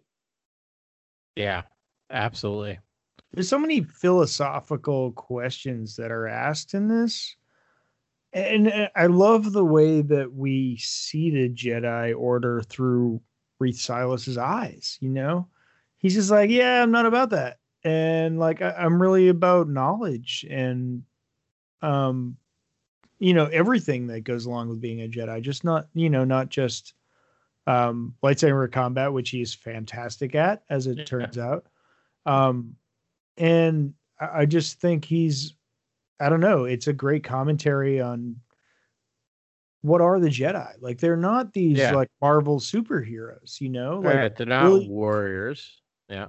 yeah, like really the best Jedi are these peacekeepers, these you know, I ideologues. They're you know, the ones that understand the galaxy and and the Yeah. good and the bad and can diffuse problems and are they're diplomats, uh they're problem solvers, you know. And then, you know, yes, they have these really extra sensory physical abilities um Yeah. that are cool and it's fun and it makes for great you know mythos modern mythos um yeah. It and yet, yeah, and that's what I like about Reath is just not I love the fact that they keep him out of the decision, if I'm remembering correctly, and and, and correct me if I'm wrong, but they, he's not involved in the decision to let the Drengir loose on the Nihil, right? Like it's that's um no that's he's fighting his own fight against the Drengir Yeah, at that point. yeah I think that's important, and I think that's going to come back to play when we revisit some of these characters because in this book and into the uh, the light of the Jedi and some of the other stuff we're seeing, there's a lot of utilitarian decision making by some of the Jedi, which is like for the greater good. Um, y- yes, we can't let this, we can't let let the station get, we can't let the Nihil get it, we can't let the Drengir get it, so we just sick them on each other and allow them to basically slaughter each other, which is to me like I read that book and going at the end, I'm like, this does not feel like a Jedi decision to me, right? Like this felt not like a Jedi move to just sick them on each other and then run. Well, it's and a I very, like I- that. yeah it's a very I don't think there was any stopping the Drengir though. Remember, like they're cutting them down and they're just growing back and they're Yeah, Yeah. and so they let him slaughter the Nihil. and they slaughter the Drengir, which are sentient beings, and by their definition, Yeah. Jedi's defi- you know definition, Yeah. they want to try to uh, reach out to them if possible. and like let me be clear i don't know if i would have come to any other decision to me it makes the most logic logical decision when you have two enemies like the enemy of my enemy type of situation but i kind of expect more from my jedi right to like solve the problem to work it out to find a solution that doesn't Without involve just killing letting, everybody, letting everyone kill each other. And i think that's the point of this book. I think that's part of what's going on. We see in the high republic in the first phase of the high republic watching them make these decisions that are bathed in and i don't want to say gray in terms of the gray jedi i don't mean it that way but but but but tinged right? These not fully light side decisions. I think i think the jedi have lost their ways in this high era that we're talking about in some ways i think there's something bubbling under the surface not all of them but there's a sect here and and you know maybe this is a good time as any to kind of give my tinfoil hatty thought about this. Um, and this is connected to episode two, my one of my favorite Star Wars movies of all time. But I was just googling to make sure I had this right. There are 20 Lost Jedi that are introduced in episode twenty. I thought two. there was only seven. No, the Lost 20. Um, I thought it was the In last episode seven. I thought it was single digits. Wow. Okay. Lost 20, and we only know who two of those are in canon right now. Count Dooku. Count Dooku, and then His da- da- Padawan. da- da- da. Uh, yeah. What's his name? And they had another one. Sorry, my cat's in the way of my computer, so I can't see it now. All right, there we go. Uh, oh, Dar- uh, Jedi Master uh, Trennis, who Yoda talks about in something. My Keith slow. Trennis. Yeah, in uh, just That's in, tr- that's uh, in the High Republic. no, no, no, just Trennis, T R E N N I S. That's Keeve Trennis. I That's- don't know if it's so. It's not connecting to Keeve Trennis, so it might just be a like a weird. Well, if he haven't said quite Trennis, we have a we have a Keeve Trennis, right? This is Sskeer's Padawan. Uh oh yeah. Also interesting, written by Cavan Scott. So this is in Dooku Lost, which is written by Cavan Scott, who is writing the High Republic comic. So we may have just stumbled upon one of the Lost Twenty, which again connects more to my tinfoil hattie. Are a long, long, a big proportion of the Lost Twenty from the High Republic era. They lose a lot of Jedi, Jedi who stepped away from the Order because they didn't believe in this this idea? Are we looking at are we seeing the evolution of the last Mass 20 in some of defection. these books? Yeah. Yeah.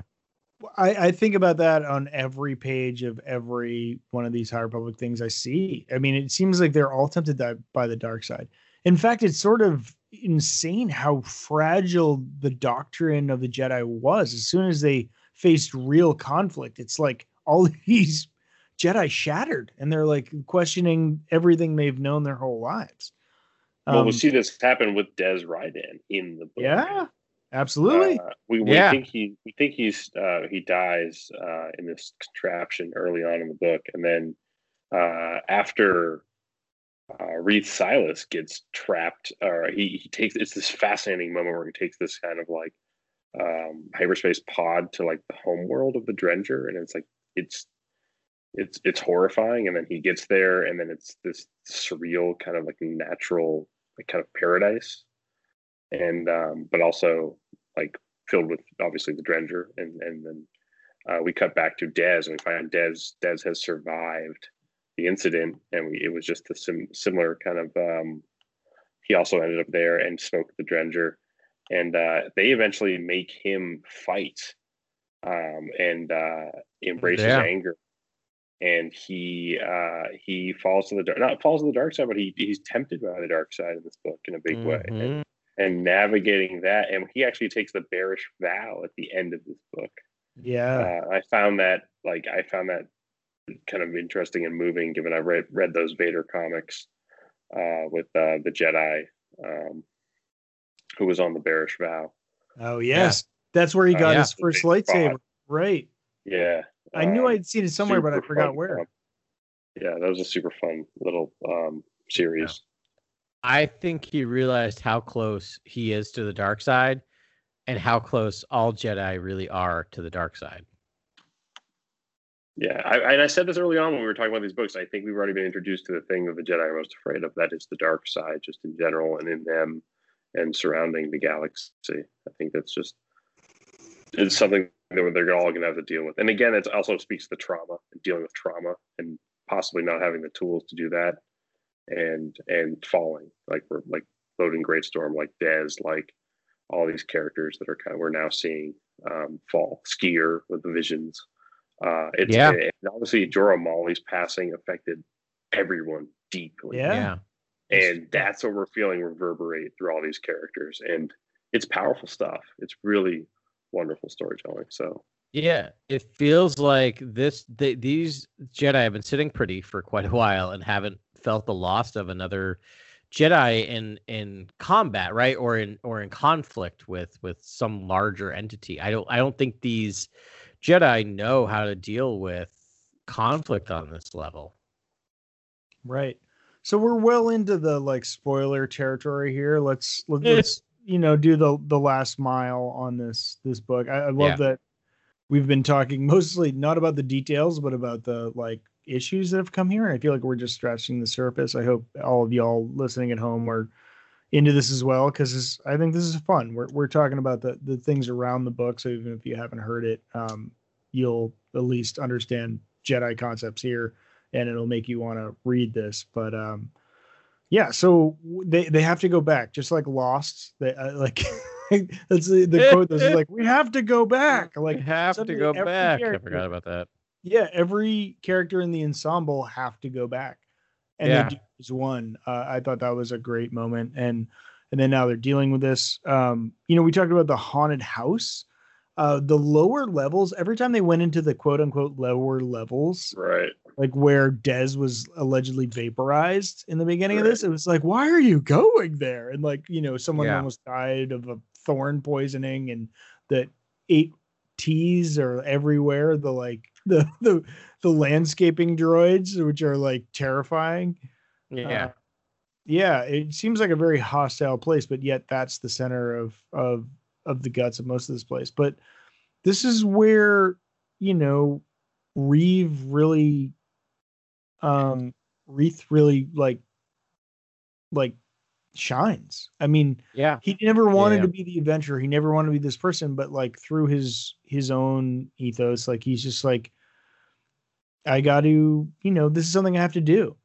and this this makes sense. And if I'm if I'm a real Jedi, then I must do this, and so I will do this. And he just like you know one step at a time does heroic stuff and is great. And he he ends up being the one that saves the you know the you know quarterback of the football team who's just shattered because of his you know not looking before he leaped. And uh Right. and you know he he reconciles with nan who you know he was worried you know was his nemesis and was like his greatest mistake. He was so ashamed of that coming back to coruscant knowing that he let the Nihil just deceive him completely.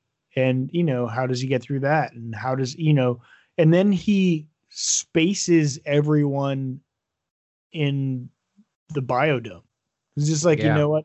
I guess i need to just kill everybody. Bang. Just like spaces all the Nihil and all the Drengir in like one toilet flush. Yeah. wow Yeah. That's the, all the scenes with Reath in the third act. I thought of this book were pretty astounding. So visually, um, that character gets to go to some cool places, yeah Totally. and uh, uh, it looked amazing. Just like visually from that character's point of view, uh, kind of big. Uh, big. I thought big reveal was um, the the Cohmac at the end is sort of uh, dissuaded by the Jedi doctrine and sort of wants to move away from Yeah. it. And I was kind of holding back from talking about that, but I think Cohmac at the end of this book. I'm interested where he goes ahead because I, I think that that line where he goes, you know, the darkness is as much a part of the force as the light. The order thinks they can Yeah. bisect the force so neatly, as though the primal living energy of all existence were a thing to be sliced and served. And that was eh, that just that just took me back, and I was like, whoa, is this character really just coming to the idea of the Jedi are not like the, the Jedi are wrong in just trying to study the light Yeah. and ignore and ignore the dark? We saw something similar, and I can't remember exactly how, but we saw something similar in into the or the light of the Jedi, I should say, and and even in uh, the the Justina Ireland book, right there, there's stuff going on there where I think we are going to get Jedi dabbling with the dark side a little bit, flirting with the dark side, flirting with something that's not quite bright light white. Wow, Right. you're a poet yeah i mean that That- know it. That quote grant you just mentioned really sat with me a long time Yeah. And I think there was like a line after that quote that I was trying to see if I did, but um he Yeah, he says Yeah, doesn't just- doesn't doesn't the separation keep us safe? Is what Reath says, and then Right. Com- Cohmac says, or does the divide only make the darkness darker, that more was what I was looking for. than in a state of nature?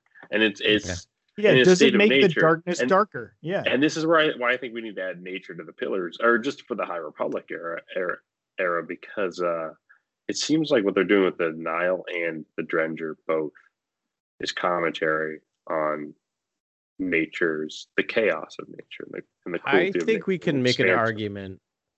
I think you can make an argument for adding nature to the pillars. I'm I quickly went through my brain a lot of the movies, and there's there's a nature undertone to a lot of the movies. Actually, I think you could do it. Um, there's a reason why all of these Jedi are wearing bright white robes, and the next time we see them, none of them are wearing bright white robes. They're not cloaking themselves in this bright whiteness. And I think we're going to find out why in this series. it's going to be fascinating. fascinating. I really hope they go into this. I mean that that's why I said at the beginning of this why I think Cohmac's the most interesting one because he's not Yeah. wrong. You know, I mean, when I look at other turns to the dark side that we've seen, I mean, Maul, okay, you know, he was raised from birth to be bad, and you know, um, Dooku, uh, I feel like he fell to the dark side for the wrong reasons, and Anakin fell to the dark side for the wrong reasons, and like all this. But like, if this is how, you know, Cohmac like meanders into the dark side, like uh, he's doing it for the right reasons, I think. Um, and Uh, and I want to see to hell is paved does. in good intentions, right? Like, Okay, sure. Yeah. And maybe he'll go to hell, you know, proverbially. But like yeah, maybe he won't. Like maybe he'll actually uncover some really interesting truths about the force. Um and that's what I'm here for. I want to see Yeah. maybe him be like, okay, let's let's see this. Like you're a good Jedi. Like you you you're an your fault is that you're too empathetic, which is you know a a, a real fundamental aspect of being a Jedi, right? And being a mm-hmm. good person. And so I trust him dabbling in the dark side, and I want to see where that goes. I'm so I cannot wait for the journey. If this is the journey we're taking, I think it's fascinating. I think it adds to lore. Again, the next time we see the Jedi, they are so adamant about not forming connections.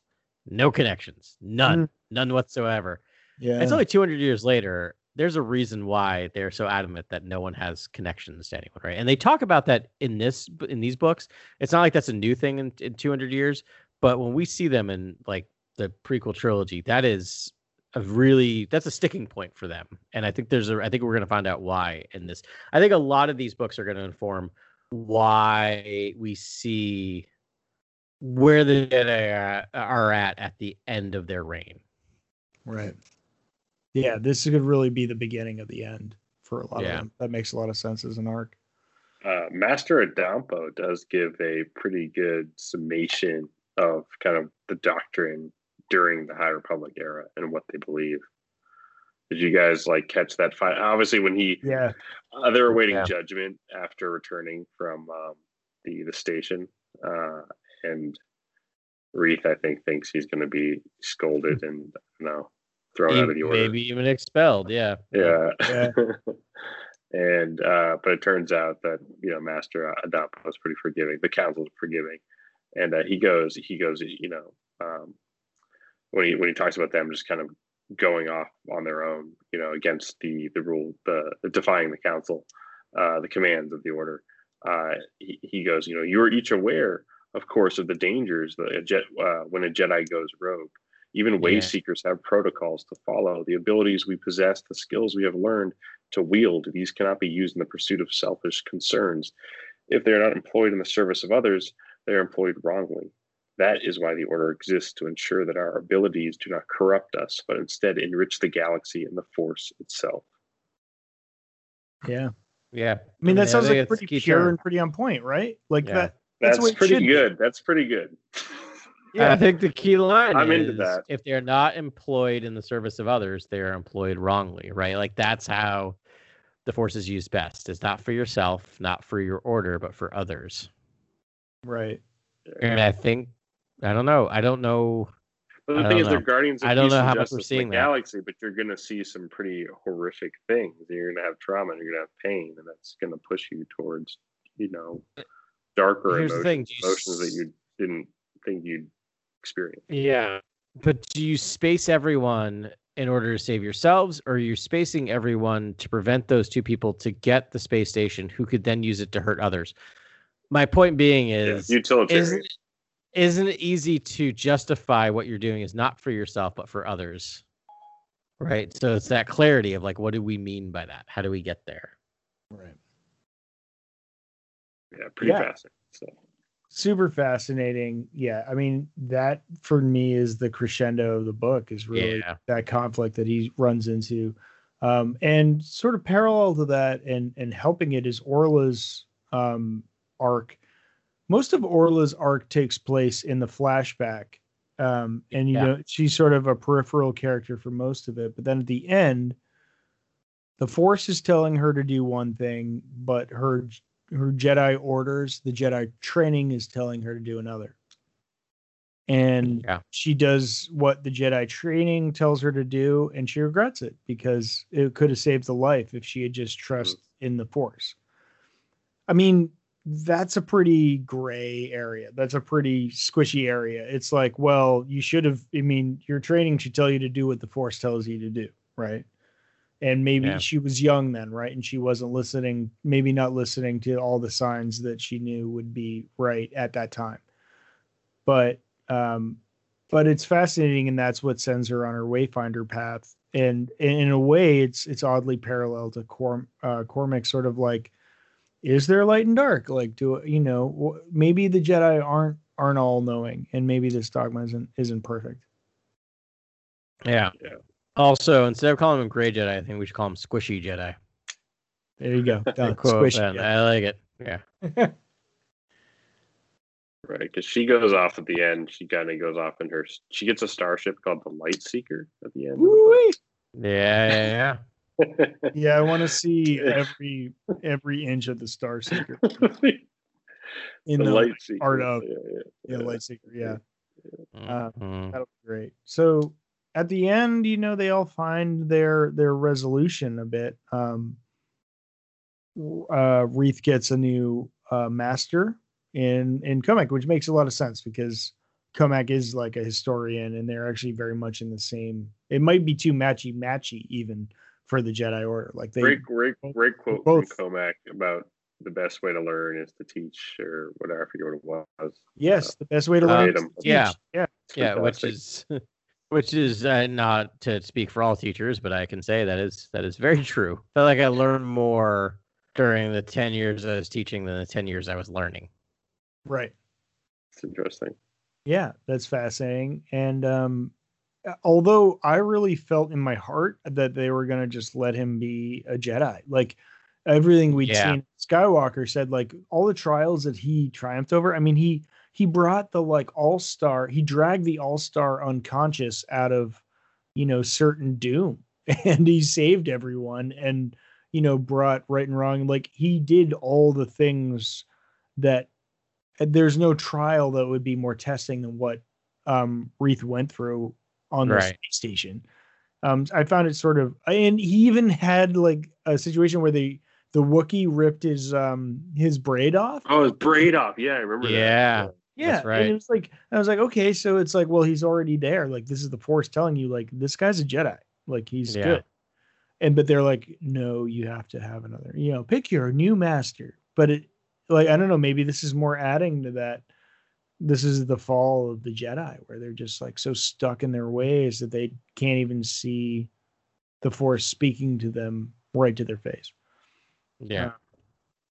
yeah so that goes on um Nan escapes to the um you know to see uh Ro um Mm-hmm. meow meow roe i forget his first name but um Mar- Marsh- Marchion? Marchion. Marchion Marchion. Yeah. Yeah Are they in no space or are they on the um Oh man, what's this starship called? The most incredible name for a starship ever. you're thinking about the uh the republic starship actually i think the amaxium or something like that I'm thinking about Marchion Ro's flagship. All right. I don't have it. I don't have Yeah. it.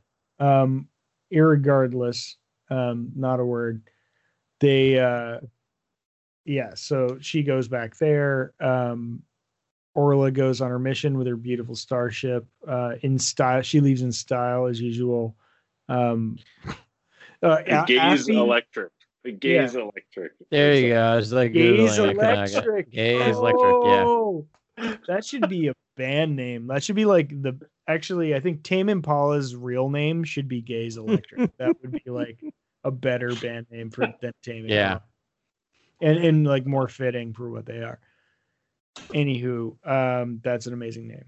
But uh yeah, so they go on their way. I mean, we we haven't really dabbled much into Affie's storyline, which is fantastic. Um It you know, is. Um, Oh, it's I weird. thought- She goes to Scover's like balcony and then she kind of turns her in like the next day. Right. Great. So you picked up on what I did. That was a they did that character arc a little faster than I was expecting them to do. I thought for sure she was gonna take her up on her offer for the next book, right? Like it felt like it was Yeah. gonna and then no, it was just like no infiltrate from within. Yeah. yeah. And there, there's a moment, I don't have the quote in front of me, where she almost talks herself into it. Actually, it highlighted it. and I can't remember where she's like, Well, I could take this job, she'll die or retire. I can work my way up and try to fix it from the inside, which I think is such an important storyline of like how many people like flirt with evil corporations and yeah. perfect Right. bad things to try to fix it from the inside. When in reality, you don't change it, it changes you. Yes. Yes. And and so ultimately that's the decision she made. She's like, that doesn't help any of the people. It's Yeah. Like, maybe I'll be in control in 20 years. She's like, but that doesn't help any of the people between now Yeah. and 20 years from now. Yeah. And so she's like, I know what I have to do. And she turns in her foster mother, which she adored at the beginning of the um of the book. I mean, oh my like that Yeah. character arc, like holy Yeah. cow. Yeah. and I mean, like that's such a powerful move, and I mean, really, really, really cool stuff. Um, and uh, yeah, what was the other? I think did we cover everybody?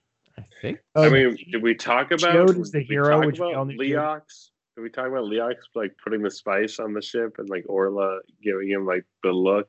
Another wink wink moment, by the way. Like not just the legends moment, but the moment where he's trying to get the spice on board and he's like he's like, Do you object to don't object to the spice? And then she's like, well, we can't do anything about it now. Like whatever, it's on Yeah. board. And then and then it's used to heal. Big reveal. It's like used to heal Yeah. the it's Drengir poison. medicinal. Yeah, Yeah, yeah, yeah. yeah. it's medicinal spice, which makes so much sense. That's what I always like. I, I, I thought that was going to be in solo. I, I really thought solo was going to go do some sort of like powwow or have one of those kind of scenes with Spice. Yeah. Just, I really did think they were going to do something like that. So Oh man, how much more fun would that campfire scene been with like all of them there? If they were doing spice around the uh around the campfire, that would be an interesting like turn on. I thought it was going to be like I don't know, like Cowboy Bebop, where he goes and gets his Mm. like missions from the shaman. There's still room for that, and I hope we get it. Um, but yeah, I mean, for those, I mean, marijuana is about to be legal in America, and it's legal in Canada already, and there seems to be a lot of relaxings on that, and so it's like it doesn't make sense. But like you're telling me the bill- council doesn't indulge? right? Alright. like I, I imagine it's just bong hit sessions in the council calming. and, like for no one else is there purposes. exactly like let's all quote unquote meditate but they just do Or they did, they did an outside the box, you know, like round table on the whatever diplomatic, you know, emergencies arise. I would do think- that. Yeah. I think you think the the council I'm is there, far. I'm there with you I think you think the council is far too hip. I don't think so.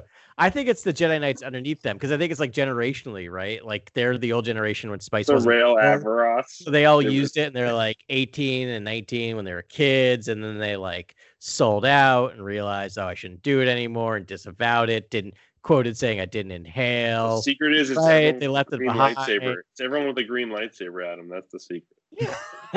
Next generation coming up below them. Think knew there was about it. not- you know, there wasn't this stigma attached to spice, so they're all using right. And so the next Jedi Order, Jedi Order, we see it Yoda. like, yeah, Jedi Order we see in the prequel trilogy, they're all hitting the Luke. spice real hard. Yeah. Oh, It man. Uh, works. It works. I don't know. So looking ahead, just to try to get this thing back on rails for a second. Looking ahead, uh, we're gonna see um, Reath Silas uh, again relatively shortly, um, and he's gonna be teaming up with Vernestra Vernestra Rwoh, uh, who's that Jedi Knight from the uh, Justina Ireland book, right? She's the Which one who's like the awesome, yeah. youngest, one of the youngest Jedi Knights ever. So we're gonna have they're going to be in a book together, which is really interesting because we have a Padawan and a Jedi Knight, probably about the same age, right in a book together. And it's the Out of the Shadows book coming out this July by Justina Ireland, and it's the young adult novel. So I think it's written at the same level that Claudia Gray wrote her novel. So this is not a direct sequel to this book, but we're going to see some connections to this book. wow. That's a dynamic duo. Those Yeah. two are probably the most intelligent characters we've met. I feel like Vanessa Absolutely. Rose leagues ahead of, of all the other Jedi in terms of her understanding of the dark side and like using the dark side a little bit. I And, love like- that pitch shift And, and she's got like the whip, like I get her like she's got Yeah. the whip Yeah. I, Uh, I I actually put um her and and Reath on the same level, like as far as their sophistication, though you know Vernestra has passed the trials and like but I mean that to me speaks to the sort of um you know troubles that that the Reath has Reath has. He's like, oh, I'm not good enough. I can't even believe she passed the trials, but like Reath could have passed the trials. Oh, yeah. Yeah. secretly like yes he does need more real life experience and i think that's what his master was trying to get him into it was just like go out there and use your talents and do a thing you know Yeah. because you're there like you're there you're you, you have all this stuff It- so I, I see them as kind of equal on talent level honestly even though uh, vernestra has passed the trials And Reath hasn't. They might have more clarity on some issues than the council is, and that might be a cool way to play the story. Like they're Mhm. very smart, very inquisitive characters. Yeah. We'll find out the core, the root problem. You know. Yeah.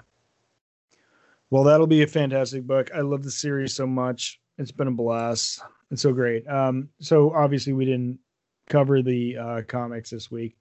We will do that next week. Um, Uh, no, we won't. We'll do it the week after next. we will do it the week after next. Uh, next, next, next week we have a very special episode.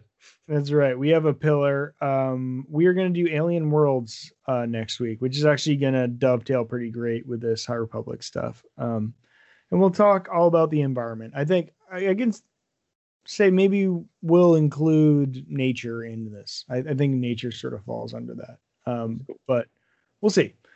We are I, going. I'm excited for this Alien Worlds pillars pillar episode because it's going to be fun to or, get, get ourselves oriented with the High Republic, where Starlight Beacon is, kind of figure Yeah. out possibly where these stories are taking place if we can. I know there's probably not an official map yet for the High Republic, but um, it'd be fun to kind of approximate where some of this stuff could be happening. Yeah. Indeed. Totally. I- If you're like me, you just you need to know where stuff is first, and Yep. then sort of build the world. And you're like, okay, um, I adore maps, um, and uh, I can't wait to sort of think about this critically and really get my mind around it for the first time. I've never really spent the time to be like, okay, let's look at the galaxy map and understand where everything is.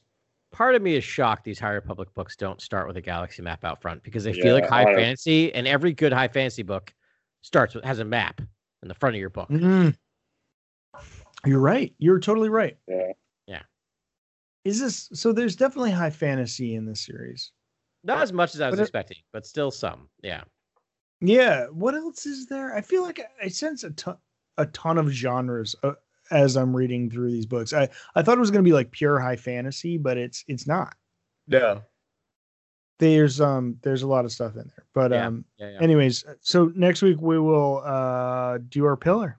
And Yeah, then um wait. but we will eventually uh catch up on comics um for the High Republic, which are also fantastic and illustrate beautifully what's going on um in the Yeah. galaxy during this time uh period, Yeah. this era. And uh, Uh, we'll also cover the second chapter of Charles Soule's short stories that you can find in uh, Star Wars Insider 200, which I think came out this week. So pick up your copy. That's right. Yeah, don't sleep on um, Star Wars Insider. It's back, so get on it. Um, and if you don't, that's cool. We'll tell you about it. Um, yeah, it's uh, it's great to talk to you as always. Thanks very much for listening to us. Um, this was such a fun book. Um, we love Star Wars and we love everything that's going on with the content that's coming out. Um, so that's super great. And um, yeah, we'll talk to you next week, and we can't wait. So may the force be with you. This is Grex Kondak signing off. For the latest breaking news, follow at Core World News on Twitter and Instagram. Thank you and good night. Remember, the Force will be with you always.